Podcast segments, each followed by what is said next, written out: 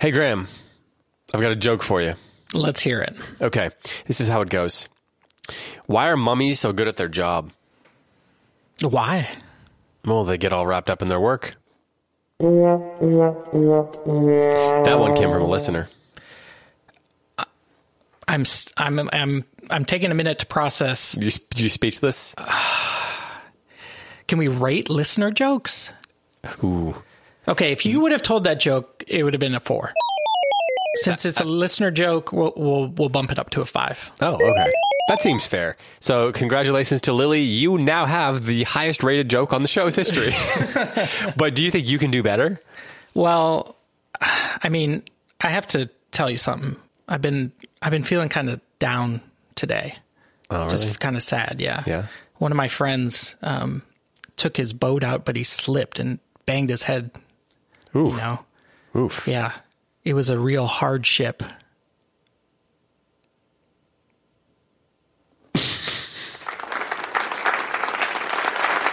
I'm going to need you to slow down and tell that one again.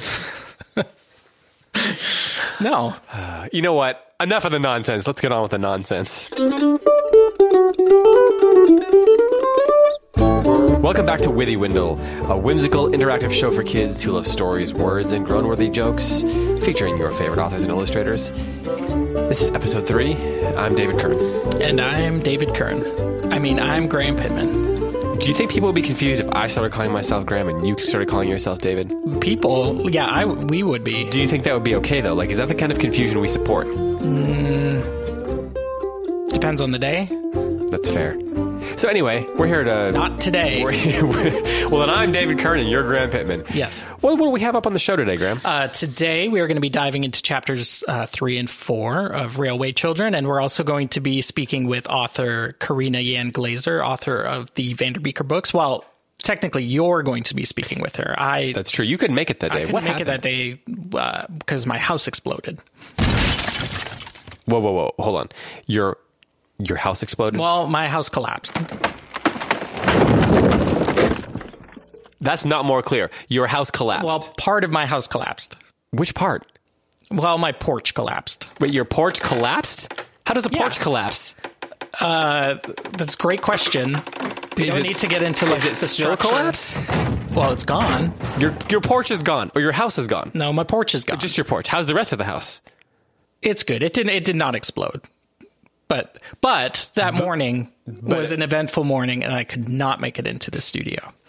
Got it. Okay, So- now I see what we're talking about. So if you remember, you it was just you That's right. and that cardboard cutout of me. Well, that you set up when I'm not. That's here. true. She did think that was a little strange. Now that I now that you mentioned that, but Well, the show's a little strange, so it makes that's sense. true. But anyway, despite the fact that you weren't here, Karina and I did have a really fun conversation. We I talked bet. we talked about the the process for her writing her books and some of the things that inspired her. And her books take place in Harlem, which is where she lives, and of course Harlem is part of New York City. And so she talked about her experiences living there and um, the characters and the places that inspire the Vanderbeekers books. I'm reading those right now, and I've got to say they're quite enjoyable. So if you have not read those yet, um, whether you Graeme or those of you who are listening, highly highly recommend you you get a copy of that or an audiobook or something and listen to that this summer. Uh, before we do that, though, before we toss it over to my conversation with Karina, we've got to talk about chapters three and four of the Railway Children. Quickly, I'm just gonna I'm just gonna toss this question out there. How are you feeling about the Railway Children right now? You're talking to me. Well, yeah. Oh, I thought you're tossing it. out. Cardboard was I talking to the cardboard cutout? We should put that away. It's creeping me out. I know. Well, I mean, to be fair, I was looking at that one because I got seemed like confused about which was which. It seemed like you were offering the question to the universe. So, Well, I am part of the that universe, can't really answer back. True. but you can. How am I feeling about the children? Yeah, their adventures, their experiences. Are you? I'm loving this book. Hmm. Yeah, I think it's wonderful. What about you? Oh, I'm loving it. This week I listened to the audiobook version, which Mm-hmm. is really fun because it's got those British accents and like the the, the narrator does different characters really well and things like that. Uh, what are some of the things you love about about it so far through these first four chapters? Uh, I really like the characters. I think they're really well written. Um, I like that the narrator in the book gives us uh, a window into what motivates them and what you know, kind of their thinking behind all the decisions that they've made so far. Because this is kind of an adventure book. Yeah. But they haven't gone very far. I mean, they have gone to a new house, but all their adventures are kind of Yeah, they're kind of like right around that neighborhood. right around. So it's um, and and I'm not sure if they eventually get on this train Hmm. and and go out somewhere else, or if it's all their adventures are going to be kind of contained in this kind of smaller world. Which is, I mean, as a kid, Yeah, all my true. adventures were contained in my small world. So I mean, it feels very Yeah. real. True. You know, you used a phrase a second ago that I'm interested in. You said that they're really interesting characters or really, really well written characters. Mm-hmm. What do you mean by that? Like when we talk about good characters, what what do we mean? What makes I mean, a good character? Why do you, why are you asking all the questions? What, what do you what do, Uh, what do you that's think a fair question. what do you think a well well written rounded character is? Well, I think that one of the great things, one of the things about a great character is it's specific. So each example of a character, say you're talking about Phyllis or Peter or Roberta or even or even the mother or the old man on the train that we've met, you know, all these different characters are specific and unique in their own right. They have things that make them different from each other. They have what some people might call a point of view. They have mm-hmm. their unique point of view, the- oh, a unique way of looking at the world that's kind of specific to them. And that's crucial, I think, to having a good character. I mean, And they each have some like some sort of core thing inside that Yeah. drives them. yeah, that's like mo- motivates them and causes them to make the decisions that they make. But also their relationship is just really fun. They bicker with each other.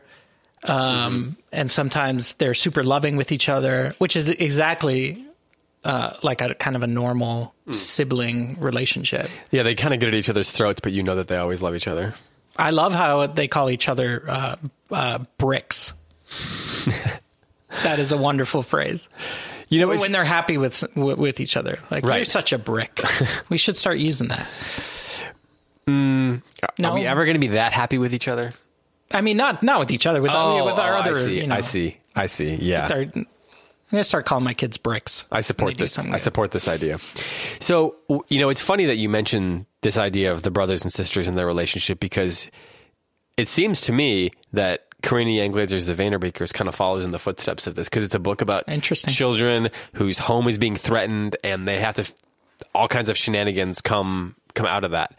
Um, and in this section, we get we get plenty of shenanigans from these kids, from Peter, Phyllis, and and Roberta. And in in particular, we get their shenanigan where they try to convince the old man on the train. Yeah. Do you want me to recap them. chapter three and four? Yeah, let's do that. Let's recap those shenanigans. Okay, so I think chapter three started. They'd be going up to the train yard. Oh, they started naming the trains. They started. Lots naming of them. train nerd stuff in this. Yeah, but I love that. Yeah, uh, me the, too. The green dragon. Uh, you know, we And the tunnel is the, ca- the cave. cave. Yeah. Um, there's something real special about naming something. Kind of makes it your own uh, instead of just like the 915 or whatever the you know the engineers call them. Uh, but then they see a hand first out a window, and they're interested in that. And then they see the man that the hand is attached to, and they wave to him. and they like yeah they like that the uh, the man looks likable um, and so that's that becomes kind of a tradition for them um, and they pretend that this old man knows their father and they kind of get wrapped up into that kind of fantasy and it's probably a little bit comforting for them but also in chapter three uh, their mother becomes very sick and the doctor tells them all the things they need and they realize they're too expensive. And the and the one mo- for it, and the mother also says we can't afford this. Don't worry about it. Just get me some bone broth. Right. But they come up with a plan. They write a big message on a sheet and put it out by the train station for the old man. And the message says, "Look out at the station." And the old man does.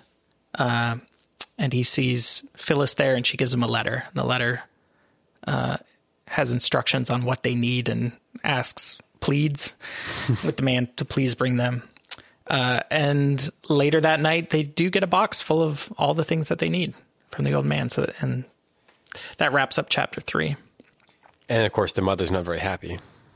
No, and, and they knew she wouldn't be, but they knew they had to tell her what was going on. They, they, yeah, they promised the old, the old man. Well, so what happened in chapter four? Uh, chapter four is Bobby's 12th birthday. So they celebrate that. Peter gives her part of his train filled with candy, which great gift. I, w- I would take a partial c- train filled with candy. Yeah, I was going to say kidding. partially filled, but I want a fully filled partial train. Maybe Twizzlers. Oh, yeah, maybe That's our snack of the week, Twizzlers. You can hear me unwrapping some right now. Don't mention all the other things, though. No, I won't. Okay. Don't mention the vanilla wafers. Don't I mention thought you said you weren't going to mention the them. marshmallows. Don't mention the cookies from last week. Okay. Um, chapter four Bobby's Birthday. birthday. party. Okay. Oh, and then she has a plan to go to the train station with the broken train because she thinks train people know about trains. They'll know how to fix this broken toy train. And she tries to get the conductor's attention, but it's too loud. And so she's tugging on him, but the, he doesn't notice her. Train starts moving away. She's on it, but it all turns out okay. She gets back. Oh, and also I think in chapter four is when Phyllis meets the doctor and basically confides confides in the doctor hmm. That they don't have a lot of money, and he is very compassionate and says, you know, we'll work something out. Confides is a good word. Mm-hmm. What does it mean? Well, to confide is is to maybe tell somebody. I, I, don't know if it's a secret, but to share s- something intimately with somebody else. Some, you know, some, you're trusting someone enough to tell them something you wouldn't necessarily tell everyone. Exactly. So, here in this book, what do you think you would do if you were in the kid's shoes and your mother was sick? Would you have done what they did? I hope so. It's it's tricky, right? Because they know that's not what she would have wanted. Yeah. But they know she needs to get better. So there there's kind of like this higher good that they they might be after. So it seems like they're doing the right thing to help her get better. But they still might have to ask forgiveness. Hmm. Do you think then she was wrong to be upset with them? Is is there a, uh, a right or wrong answer to that? I don't know. That's one of the things about really complicated conundrums in, in life. and That's a in great like discussion point to talk to your to your family about. Yeah, that, that- that's true. I mean, ask your parents what they if they think that she was right to be upset. Because I don't. I'm a parent, and I don't even know. I think she she was upset with them, she was probably also a little proud of them. Why do you think she was upset with them, though? I was thinking about this. Do you think that she was upset because she was worried about them getting into trouble or getting hurt or getting taken advantage of, or was it more about herself, like her pride or something like that? Yeah, probably the pride. Hmm. She didn't want to accept help from somebody. Or didn't think it was proper to hmm. ask. Hmm. One thing I really like about that bit of shenanigan that they got into is the way it referenced back to the issue with the coal, where Peter had stolen some of the coal, and then he met the man in charge of the coal, the Coal station, man. the coal man. He met the coal man, and uh, I like the way it called back to that because earlier in chapter three, he'd met the man who he had taken the coal from, and the man was kind to him Yes. and then he references that in the letter and so it calls it calls back to that and so that's one of the things i love about books is when you see these these little scenes or moments being referred to throughout and it just kind of adds and builds to the story and then that makes those moments even more special i think they just call that a callback right Yeah. Speaking of that porter, Yeah. there's a line I really liked on on my book. It's it's uh, it's on page sixty one. But it's about halfway through chapter three. It says they reached the station and spent a joyous two hours with the porter. He was a worthy man and seem never tired of answering the questions that begin with "Why," which many people in higher ranks of life often seem weary of. So that's a way he's endearing himself to the children. Hmm. and of course then after that it gets into the train nerd stuff which we all love of course he told them many things that they had not known before as for instance that the things that hook carriages together are called couplings and that the pipes like great serpents that hang over the couplings are meant to stop the train with It's the best kind of person. It's the best kind of friend hmm. that that doesn't get doesn't get sick of you asking questions or or having to explain things to you. So, in the last episode, when we were talking about this book, we talked about the idea of foreshadowing, and we talked about how sometimes that kind of like previews things that might be coming next. Yeah, did you see any foreshadowing? Well, that's what I was going to ask you. Is there anything in here that kind of is giving you a hint at, um, at what's going to come next, or or is there anything that you think the kids that that are listeners, the kids who are listening, should be looking for? Well, they do introduce the canals. And I, I was wondering if that would come back at any point. Um, it's actually it's in chapter four, and it's kind of a funnier portion as well, because it seems like the water people are not as nice as the railroad people. uh, but I was wondering if, like, because it's it's it's just on like one page and then it moves on. So I was wondering if that might might be playing a bigger role. something in to look future. out for. Um, I bet it's at least it's. I mean, you said that they're being nicer than the train. They're not as they're not as nice as the train people, and I think you're joking. But also, it, it seems to be drawing a comparison between the water and the land, and kind of how special the train was. And of course, at this time when this book was written, train travel was still a little bit of a. It was still a little magical, right? Boats have been around for Yeah. centuries, but trains not. You didn't just ride trains all the time. So you know how kids like trains now. Like my son Lucas, he loves trains. Like if you're driving down the road and you see one, can you imagine how even more special it would have been then? How magical it would have been to see trains, and and so I think it's really drawing attention to the fact that, that the fact that they live near trains is really special. yes. The green dragon coming out of its cave. in chapter three, we, we also learn a little bit more about the mother. And, Oh, we do. That's true. And she turns out she's a writer. They might have referenced that before. I can't remember. But she's, it looks like she's writing stories. She's kind of holed up a little bit and she's sending them off and she keeps getting these packets back containing her stories. And a lot of times, um, when she receives these packets, she's sad Yeah, because their stories have been rejected. yeah, they haven't right? been accepted by the editor. And then it says, um, page 56 whenever an editor was sensible, there were buns for tea. You're also an editor. Uh, yes, I am. So are you responsible for a lot of flowerless households? You know, I've never thought about it that way before. But on the other hand, you can't just send out acceptances to everybody in the name of buns.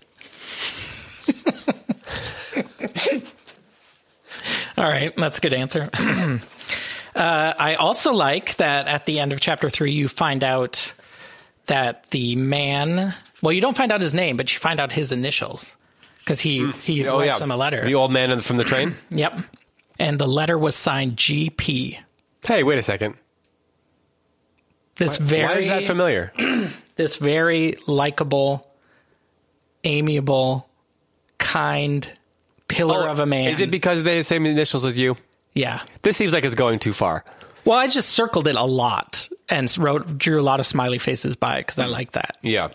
If your initials are also that. GP, you probably noticed that too, and we're like, yes, Maybe your name is George P- Peterson. If your name is George Peterson, then you might like that too. But it seems like a leap to stretch it to you. Okay, fine. Well, we're going to um, toss it over to here to Karina Yan Glaser here in a second to my conversation uh, with her, which you're not in, as we said, because your house exploded. But before we do that, what are you most looking forward to as we go into chapters five and six of The Railway Children? Well, I'm still I'm waiting for uh, that pigeon pie recipe. It's got to be in here. That's the whole reason I'm still reading, is to finally find out. It's not the characters or the adventure, it's just pigeon pie. I need to know what Well- spices. You know, no. What am I most looking forward to? I I'm Besides, besides pigeon pie. I genuinely don't have an idea of what the the the next however many chapters are. Um, where this where the plot is going. I, Yeah, I feel like they got to get on this train. I, I know Bobby has already been on it. Mm-hmm. I don't know if that's kind of foreshadowing, but I, I'm wondering find out if more about the dad, too. well, that is the central mystery, isn't it? That's what I'm really, that's, um, that's what's keeping me turning the pages. Is this, as a kid, do you think this would have been a flashlight book for you? You're under the covers with a flashlight, trying to figure out what happens. I don't know. Is it now? Is that what you're doing now as an adult? well, as always, this has been fun, but we got to get it over to Karina Yan Glaser. She is, of course, the author of The Vanderbeekers, which has now four books released. Wow. She also is a musician and an illustrator, and I know that she's working on another book as she describes here in the episode. She lives in New York, and she's going to tell us all about that and her experience as a writer and an artist and the things that motivate and inspire her. And of course, we presented her with a lot of your questions. Uh, if you would like to send in a question to a future author uh, or illustrator, then you can email us at. Podcasts at goldberrybooks.com. With that, let's get it over to my conversation with Karina Yan Glaser because Graeme was busy dealing with an exploded porch. Well, Karina, thank you so much for coming on the podcast. We're so excited to talk to you. And I know that our listeners who have sent in all these great questions are really excited to get to know you a little bit. So thank you so much for being here. Of course. I'm really excited. Well, like I said, we've got lots of lots of really interesting questions and then i've got a few questions from my house as well that we're gonna i'm gonna pin on to some of these questions as well some of these questions are serious and some of them are silly should we start with a serious one or a silly one Let's do a silly one. okay Yeah. this is from devin we asked this question to uh, all of the people who come on because he was this is a very important question to devin he wants to know whether you prefer cheetos or doritos Oh, um, well, my snack of choice when I'm like worried about something is hot and spicy Cheez Its. Oh, so okay. yeah, so it would probably not be either of those, but I have like a little graph that I made of writing snacks, like I, I eat when I write. And when I'm less stressed, it's healthier. So, well, so when the deadline's coming up it's it's the hot and spicy cheez its Yeah, it's a hot and spicy Cheez Its. One less than that is the uh, salt and vinegar potato chips. Mm. So, and then if I'm not stressed at all, it's cucumbers. so, Mm. yeah, so there's definitely like a progression, and my kids know like how I'm feeling based on what I'm eating while Mm. I'm writing. So, can you go back and read a portion of your book or when you're editing a manuscript can you go back and say oh i was eating the hot and spicy Cheez Its here or i was eating cucumbers here can you um, tell I don't think so. I don't think I remember at that point. I just wipe it all out of my mind. yeah yeah, Uh-huh. okay a couple more questions kind of like that in that same vein just kind of like rapid fire type things are you a coffee drinker or a tea drinker Tea drinker. what's your favorite tea Well, I get headaches with caffeine, so which is very sad because when I wrote the first Vanderbeekers book, I drank a, a lot of jasmine tea, hmm. and I think that probably caused the problem of getting caffeinated. a little headaches. too much Yeah, so now I can't have anything caffeinated. I have to drink all herbal, which is very hmm. sad. But yeah, unless I want to get headaches for a long time. okay what about are you a cake or a cookies person i don't know why that was the two combination but the, that was the question that was asked Gosh, that's hard. Well, if you read my books, you know that I'm a huge fan of cookies. Like every book has cookies in it. The mom becomes a a cookie shop owner. So Yeah, yeah. I guess cookies. I would say cookies. okay and then are you overall a sweet or a savory fan Oh, sweet, definitely. Yeah. Okay. Mm-hmm. But you didn't. So you don't have like a when you're stressed. You had like spices, crackers, or whatever. Oh, so that's true. is there a sweet thing that you go to when you're, you know, when you're, or maybe when you hit a dead, when you make your deadline or you turn in the manuscript, then you go sweet to celebrate.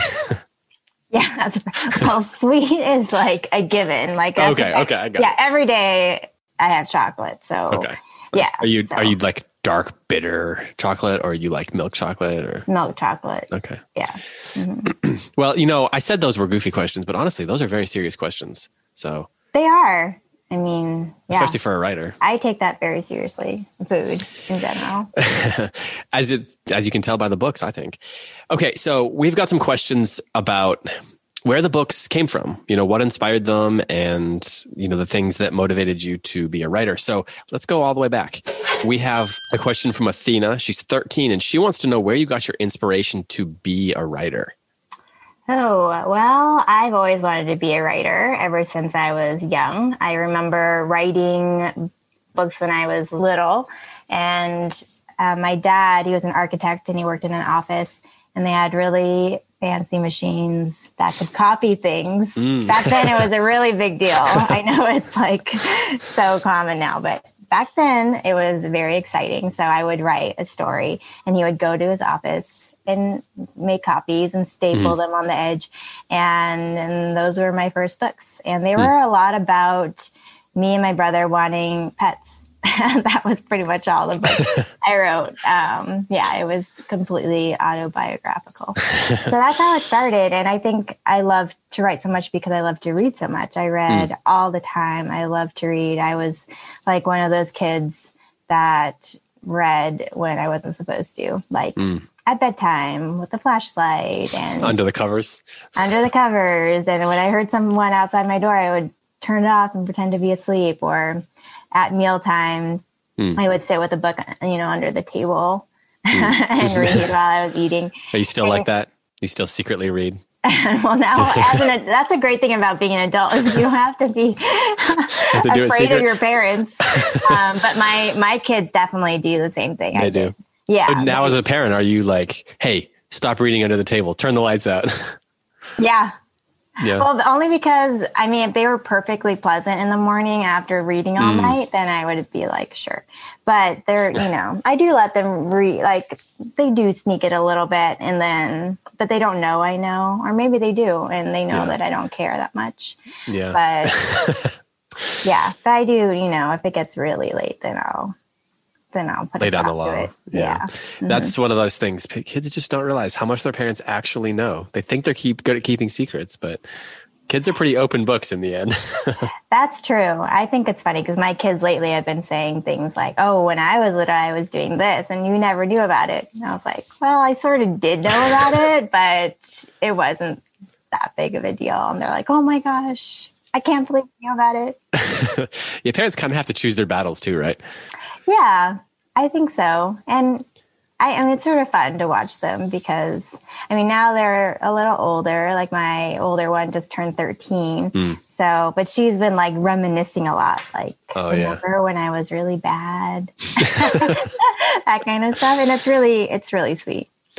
Okay. So you did, you mentioned that all these books that you read as a kid. What were some of those books that, that you loved the most? What were you like when you look back the most at you know the books that you read and reread or that you have the most nostalgia for or maybe also that inspired you know your your books what what do you what comes right off the what comes right to mind? Okay. So i grew up in california in the suburbs and now i live in new york city. Mm-hmm. but when i lived in california growing up i loved books about new york city. Like mm. i just could not get enough. So from the mixed up files of mrs Bazley frankweiler mm-hmm that was a favorite. I love the idea of these siblings just, you know, like taking their backpacks and putting stuff they need in it instead of school books and like taking the violin out and putting, you know, underwear in there and like going and living in the Met. I just thought that was awesome. yeah. Um, another series I loved was the Babysitters Club, mm-hmm. which, uh, like when I was growing up, that was like the huge series. Mm-hmm. Mm-hmm. And, uh, you know, They're they came out yeah, they're still big. They're, I mean, back then they came out every month. So, mm-hmm. like every month, I would go and get the new copy, and I love them. And I didn't, I don't know what happened to my childhood copies, but I ended up finding like a, a full, like a mostly full set on eBay and bought them. Mm. And my kids love them, and now they're graphic novels, and yeah, so yeah but it's yeah there was one like super special edition that was set where the babysitters are like go to new york city mm. and oh my gosh i read that so many times i was like when i go to new york city i'm doing all the things that they did so how did you end up going to new york city then you said you live there now and mm-hmm. your books mm-hmm. are set in new york so you eventually got there yeah so i went to college in new york and yeah, and then I never left. And it's sort of funny because all my college friends are gone now. And I think my last college friend just moved last summer. Mm. So I'm the only one left. Everyone else is all over the country and all over the world. And I'm still here in New York City. I just really love this city a lot. Mm. Okay, well, that, that brings us to some questions about the books. William, who's 12, he has a couple questions about the city he says he lives nearby and he's they've looked for the Vanderbeekers house. Now I don't know what nearby means, but he wants to know one, do you live in Harlem? Mm-hmm. And also, did you have an actual house in mind when you were writing these books? So I do live in Harlem, uh, not too far from where the Vanderbeekers would live if they were they actually lived where I wrote them to live. And there wasn't specifically a brownstone in mind, but there are sort of areas that are um, that inspired the book. Like um, Hamilton Terrace is mm. a, a, street that has lots of beautiful brownstones. Convent Avenue in Harlem also has beautiful brownstones. So, sort of that feeling of sort of these older buildings and with lots of character. Each one is different. They all have, mm. you know, like little things about them that make them special. That's sort of what mm. inspired inspired the neighborhood. Did you love that even when you were a kid? Was that one of the things that you did you know that about New York that that would be there when you were a kid? No, I didn't know that, but my dad is an architect, Right. so I have always been really interested in buildings and Mm. design, like the design of buildings. So You know, you've got the, at the beginning of the first book, you've got the map of the house and all that. Did you draw all that? mm, yeah, all the illustrations on the inside I did. Yeah. We got a question here from Lila. She's 11. I think this is a very this is a very nice question. I think you'll like it. She says, "How do you create characters that are so amazing and real?" Oh, so sweet. Well, that's a very complicated question.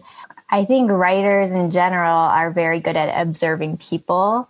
So hmm. I think when I was writing the Vanderbeeker characters, I tried really hard to think about them as real people and not just like people I needed to put into a book. Hmm. So I thought about people I knew, I thought about myself and how I feel in certain situations, how that could come through in a character.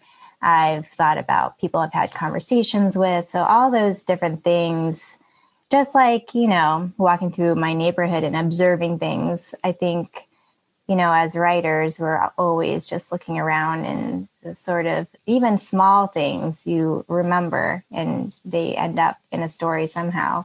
So it's it's really it's really sort of interesting to see like what comes up from things maybe that happened many many years ago and you're like, "Oh, maybe that's how they felt in that hmm. situation." And yeah, so somehow that makes it into the book.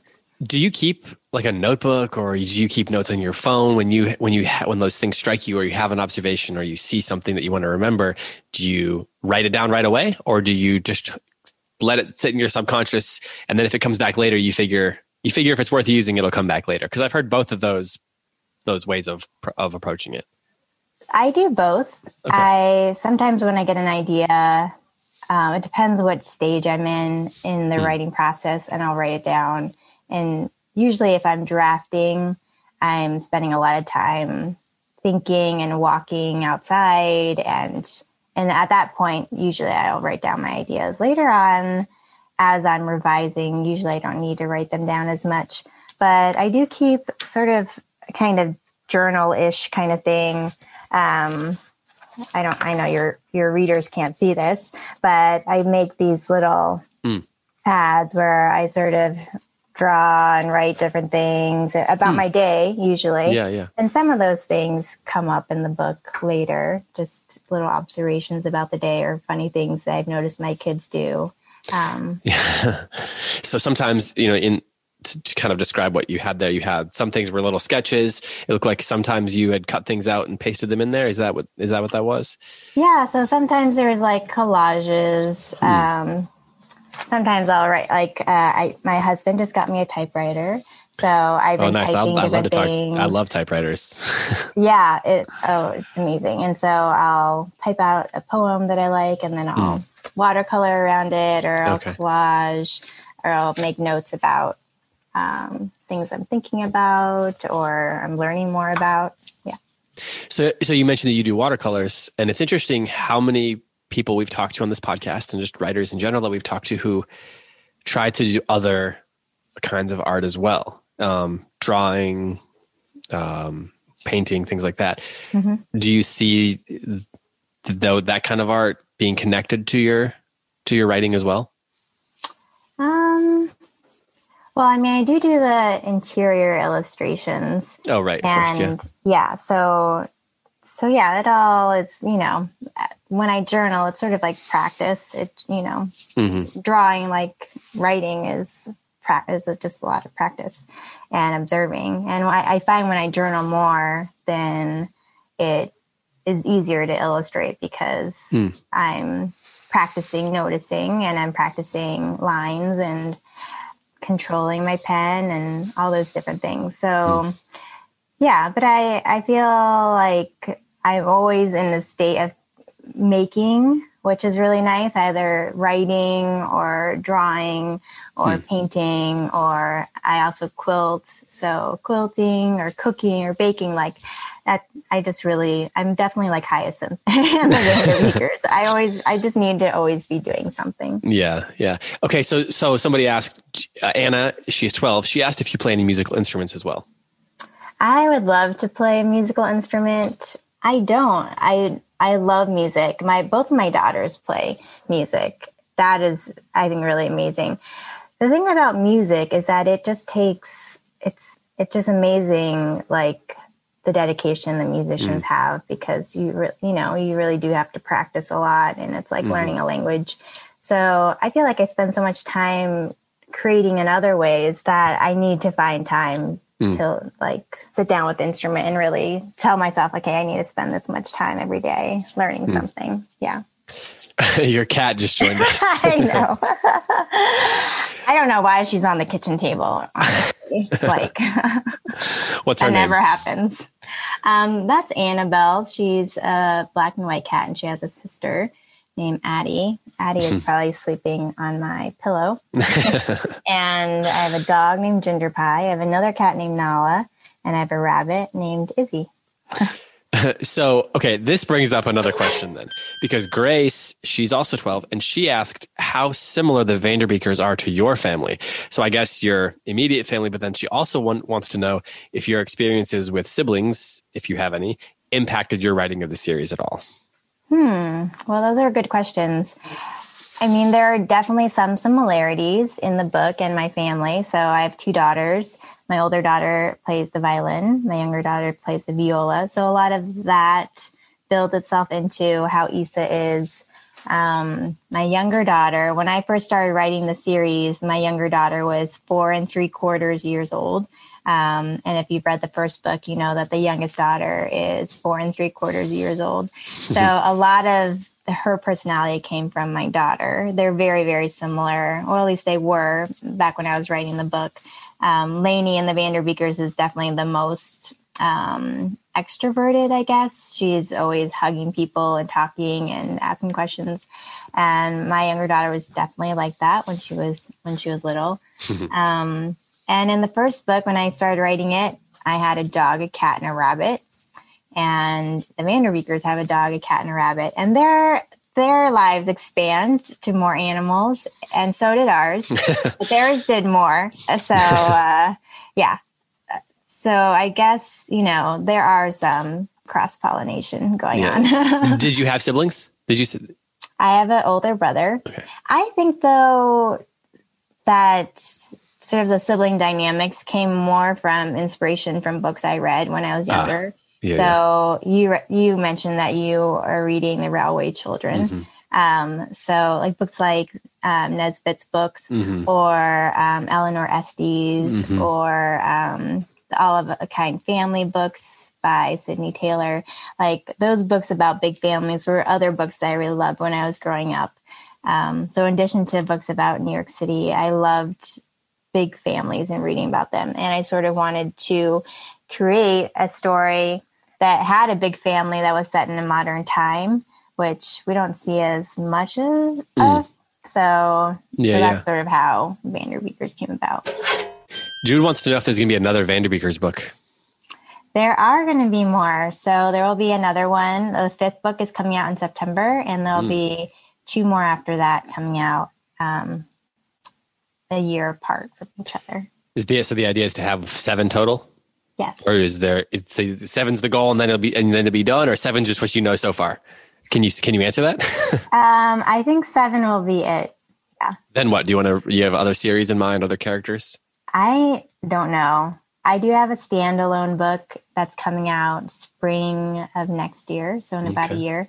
So it's sort of strange to be coming toward the end of the Vanderbeekers because right now I'm working on the sixth book, and after that I just have one more book. So it's mm. sort of a strange place to be in because at the beginning of this journey, it seemed like I had all these books to write, and now it's sort of getting to the end. So Yeah. yeah. I am thinking about it, but I'm also knowing that I probably need a break in there because it's been sort of a brutal schedule.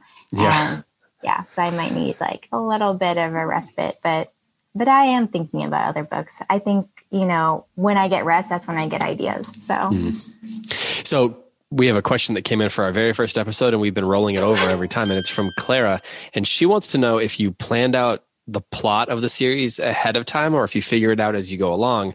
And then there's another question that goes along with that, and it's from Aiden, and he's curious if you ever have found yourself surprised by anything as you've been writing. You know, something has happened that you didn't expect to happen. Because I think those two questions go hand in hand. So I'll just ask them at the same time. Okay. So in terms of plot, so every writer has things that they're good at and things that they're bad at. And I'm really bad at plot. Like terrible. So in my first book, it barely had a plot. It had the characters. I'm a lot better at building characters and dialogue than I am at like figuring out what the problem of the book is. Mm. So the, the very first book I wrote was the Vanderbeekers at 141st Street. So I had a lot of learning to do when I wrote that. And I realized that there was no plot. So it took me a while to figure out what the actual problem of the book was going to be. And and so, in answer to the question, it sort of came about through a lot of experimentation. I found so it was out, always a surprise. Yeah, it always was a surprise, and it's funny because it's a lot harder to write that way. Yeah, yeah. I think, and so I've definitely gotten better at plot and gotten better at trying to figure out the plot before I start writing. And that, you know, because that just cuts down on the number of times I have to rewrite something. Mm. But it's ne- each book is always different. It never feels the same. Like it never feels like the same process.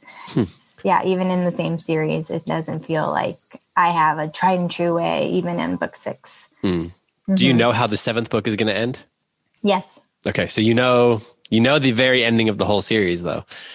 Yeah, well, that was the interesting thing too, is because when I first wrote the first book, I thought that was the only book that was gonna that was the only mm. book, and they hadn't, you know, the publisher hadn't asked for more. I didn't offer more, and then as the book was being edited, that's when they said like do you want to do another book? And i said sure. So they bought another book. And then when i was working on the second book they were like do you want to do another book? So it was like adding one at a time. Yeah. so it was a little hard because you know, when you have a series, every book has its own um, arc, like a little arc, and then the whole series has to have a big arc. So then when I got to four, I sort of thought, okay, so I'm going to end on four because each book goes through a season. There are four seasons, and it will end with book four. And then they bought a fifth book, which was a surprise to me and my agent. And I just decided, why don't we try it? So but then I was stuck because I had already completed the big arc in my mind. Yeah. So then I thought, well, I can only do another book, a fifth book, if I have another sort of arc to go through. Mm. So that's why there's seven. okay. That makes sense. That makes sense. yeah. So, do you have any advice for our young, our listeners who want to be writers? Yes. Well, I think a lot of your listeners are already doing this, but reading I think is so great because you're you're just being surrounded by so much beautiful language and so many mm. different ways of telling stories and I feel like when you're doing that then you you find what works for you as a writer because you're being surrounded with so many ideas and ways of doing things. Um, so reading is huge. Also, I mean, I I think people young people should journal and draw and and not worry about whether it looks good or sounds good. If you saw, you know, writers and their first drafts or their notes, you would just be horrified because you wouldn't there would be no way of seeing how something that's so messy could turn into a book. Mm. And mm. I think when you journal and you write down your ideas, they become really powerful and you can use them maybe even later in life. I know a lot of authors who have kept journals when they're young and then they write a book and they look back at those journals and they can capture the feelings that they had when they were younger because mm. they wrote it down at that time. So I definitely think journaling is great. Mm. Okay, a couple more questions for you. I mentioned Jude had a question about whether there'll be another book. He also wondered if there'll ever be a movie. Would you ever want to make a movie of these? Well, someone has optioned the rights for a hmm. movie. Um, Amy Poehler, who. Um, oh, really? Yeah, you, you probably know, but your kids yeah. may not. yeah, yeah, yeah. but um, yeah, so Amy Poehler, she has a company and she's optioned the rights. So we'll see. I mean, I don't know how she would do it, but she has a lot of really great ideas about the brownstone and how to sort of infuse that sort of magical quality into the brownstone and how she would want to build the sets and i mean i wouldn't i wouldn't trust it to anyone i think she's the exact right person to do it so i'm excited yeah but do you want are you going to be involved in the writing of the scripts or anything would you want to oh she has a writer so she has okay. a writer that she's worked with for a long time um, he worked with her on parks and rec so he put together the script so i just sort of you're along like, for the ride. go around in the background, being like, "Hello, let me know if yeah. you need anything." yeah, yeah. okay, so then we have one question. We got some questions that were about stuff that happened in the books, and I don't want to ask too many of those because some of the listeners won't. I don't want to ruin the surprise for some kids. But yeah. there was one question that we got a bunch of times, enough times that I want to ask it to you. And Lucy phrased it like this Why do the kids in the family not go to the parents for help more often. And I guess specific maybe in the first book. And then another way of phrasing it was someone said, why do they keep, why do they not share some of the secrets with their parents? You can look at it however you want, but I guess the basically is why do they go about, I'll just use this word loosely, their plot on their own and not incorporate their parents into it a little bit more? Yeah. So in the first book, the parents are very stressed out because they're, you know, trying to figure out how to move and find another place. Mm-hmm. And um, it turns out finding out where to live is stressful. it's very stressful. And I think when you're an adult, um, trying to figure out all the logistics, especially when you have kids. And in this case, mm-hmm. they have mm-hmm. a lot of kids, they have mm-hmm. a limited budget. Um, the father is only getting like is only you know they're only able to afford it because the father is also a you know a part-time super at the building so there are a lot of variables to that and i think the kids didn't want to be told no like don't you know like don't yeah. do don't try to help because, yeah yeah you're gonna make it worse and i'm already mm. stressed out enough to deal with you trying to fix things so and i think also there's this element of they want to do something to be helpful and it backfires in some ways. But you know, another thing in in children's books in general is that we really do try to keep the adults out of it because it's not that interesting when the adults fix the problems.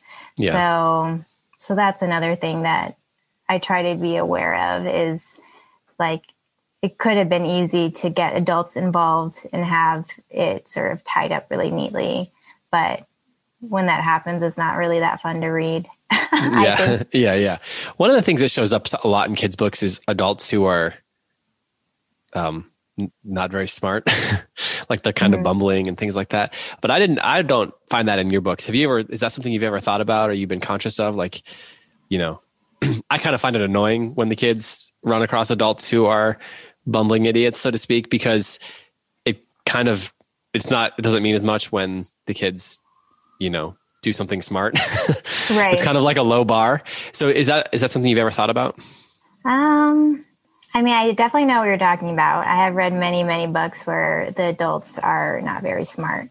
I think that in my in my books, I wanted to depict a community that was very supportive of the mm. of the kids and I wanted to give them a reason for wanting to stay so much. Mm. So yeah in my case, I really wanted to show that they had to stay in that neighborhood. It couldn't be a different place. It couldn't even be still in New York City, but not in Harlem. Like it was very important that they stayed in Harlem.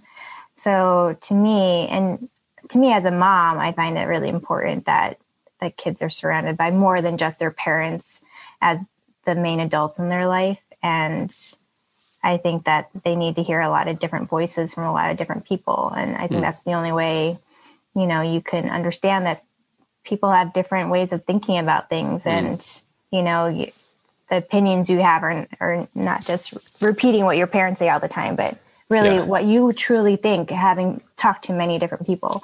Hmm. Yeah, and I think as you know, Mr. Beiderman, the I guess antagonist in the story in the first book, Yeah. um, he's not really even there. He's not. He's sort of like an invisible antagonist. They're fighting against someone who they've never really met or talked to.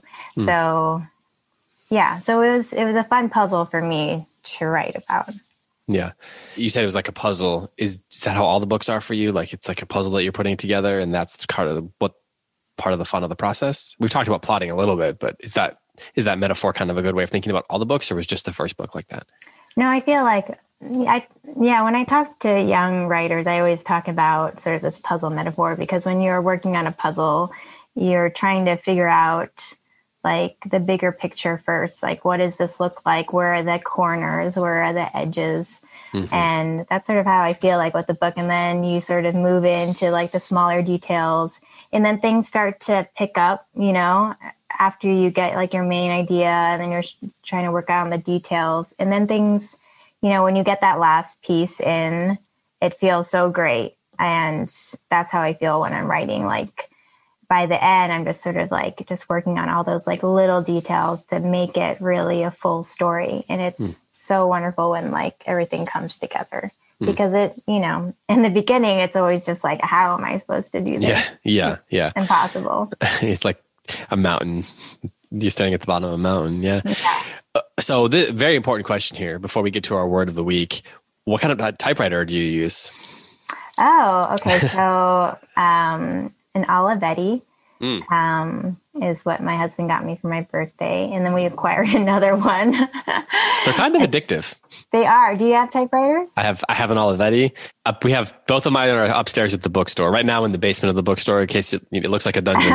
Um, but upstairs, I have in the window we have an Olivetti, and then I've got a um, another one. That's not an Olivetti. Yeah. That's not an Olivetti. Yeah, and it's Yeah. going to come to me now that I, you asked me. I'm gonna I forgot, but as soon as we well, I have hang a Smith and Corona. Do you have a Smith and Corona? no, but I want this, this the super silent. That's like my that's Yeah, like my that that's the one that I really want.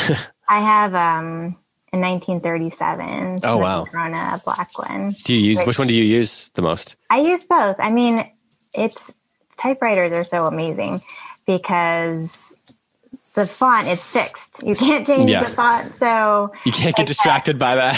I know changing it. Yeah. Um, but yeah, the black one, the um, Smith and Corona, it's a little smaller. So sometimes if I need to save space on a paper, I'll use that Mm. one. And then the Olivetti, the letters are a little bit more spaced out and bigger.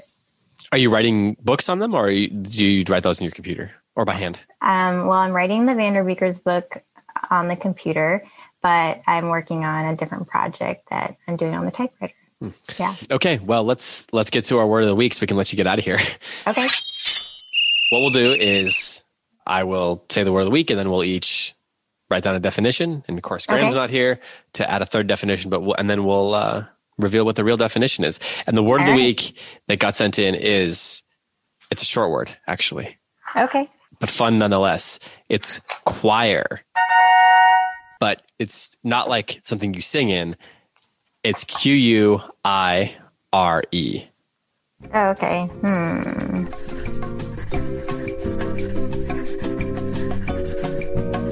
Okay, so we're back. And again, the word of the week is quire. Q U I R E. Do you want to go first or should I go first? I can go first. Okay, All you go first. So, a quire is a squirrel whose greatest desire is to become a squire. That would be a. I think you just came up with a new idea for a story. I know. See, Like, inspiration c- it comes might be a seven novel series out of that. Give your imagination a little break in a couple Yes. years and then come back to it. Yes. So I wrote down that a quire is the name for the person who brings the snack cart along on a fancy train like in Harry Potter. okay. Yes. But I don't- I don't think that I don't think I'm right. How how confident do you feel in your I feel like seventy-one percent. seventy one percent out of a hundred? maybe out of a thousand. okay, so let's look it up. Okay, all right, and the real definition for acquire acquire is another word for two dozen sheets of paper.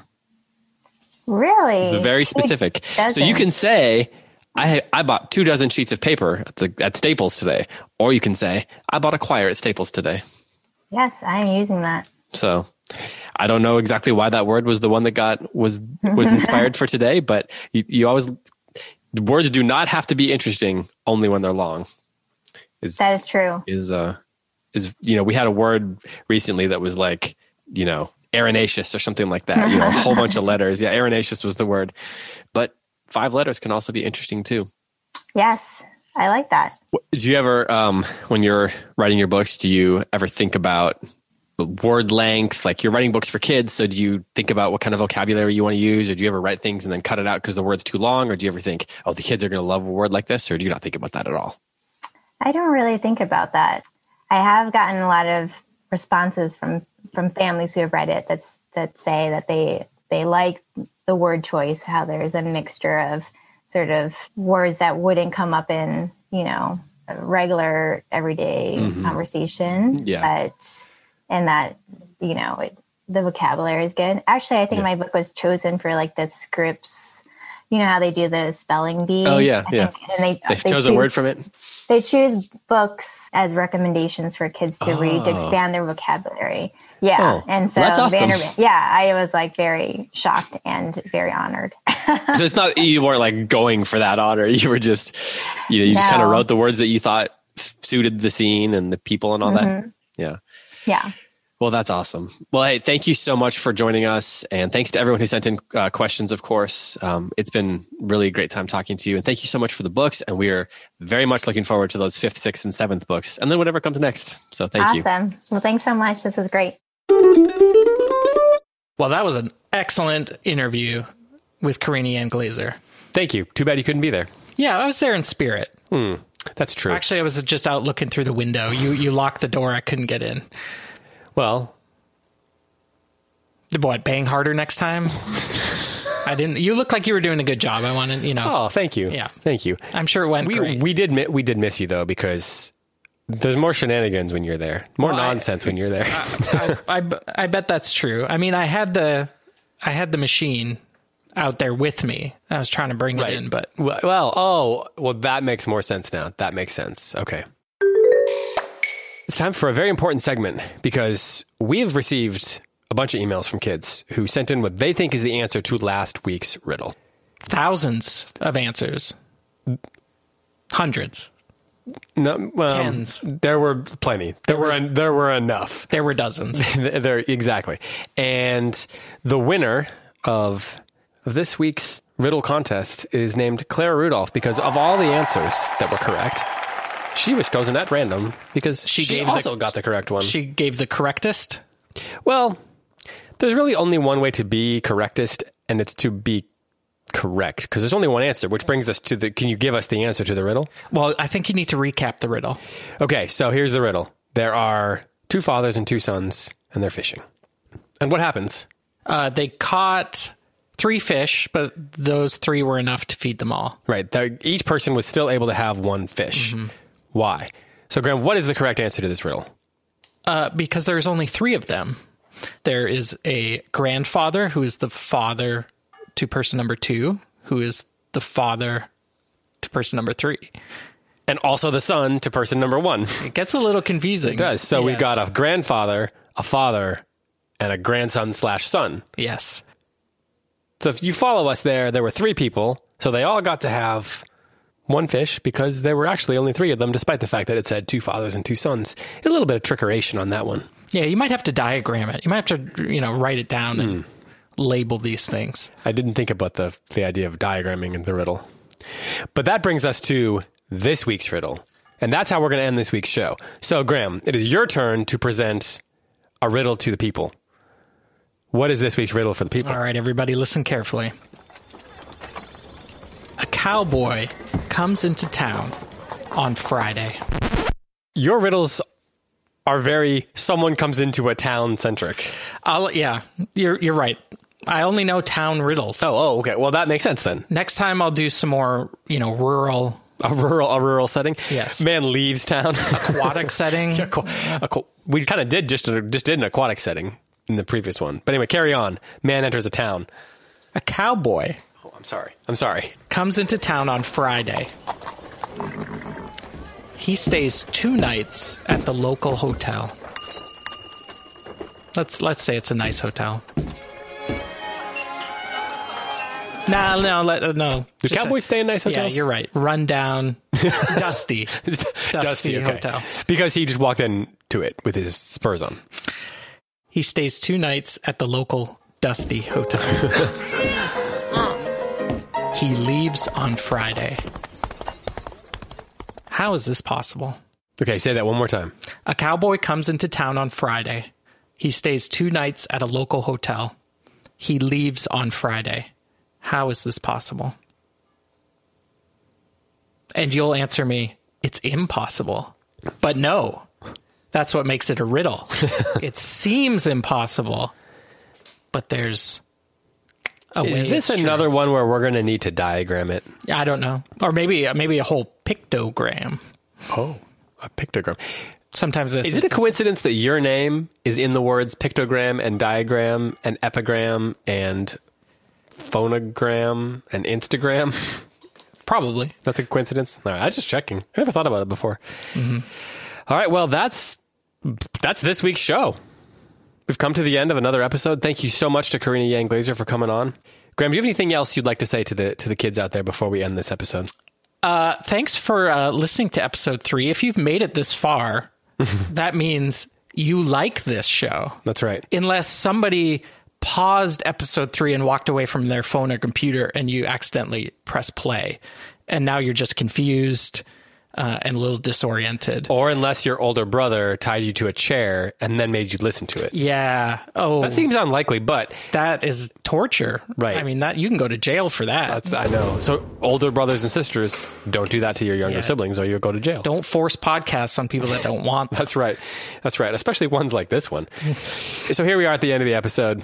If you like this show and actually listen to it on your own and weren't tied up, what can people do to help express their love for the show? they can go onto whatever podcast app they listen to and give us a review or just a rating. If you have mm-hmm. something to say, give us a review. Mm-hmm. We would love that. We would love that. So I, I guess We'd some pod- some podcast apps don't have that, That's true. But a lot but a lot of them do. We'd love to hear what you think. And of course, you can email us, give us some Yeah. feedback. If you if you're thinking I'd like to give this a show a one star review, then just email us and tell us what we can do better. If you're thinking exactly. this is a five star podcast, then go on and review it. Yeah, exactly. A, f- a fifth, fifth, Five. fifth, five stars. Five stars. Yes. And of course, we would love to hear from you. We may or may not have a little segment coming up soon that involves your emails. So if you'd like to send us any kind of feedback or ideas via email, we would love to hear from you. And of course, that is podcasts. at goldberrybooks.com. That's right. Well, with that, this has been another episode of Withywindle, which is, of course, a whimsical interactive show for kids who love stories, words, and groan worthy jokes, featuring your favorite authors and illustrators. It's part book club, part game show, and it's your weekly adventure through the wild world of wordplay. For Graeme Pittman, I'm David Kern, and until next week, until episode four, happy reading. Goodbye.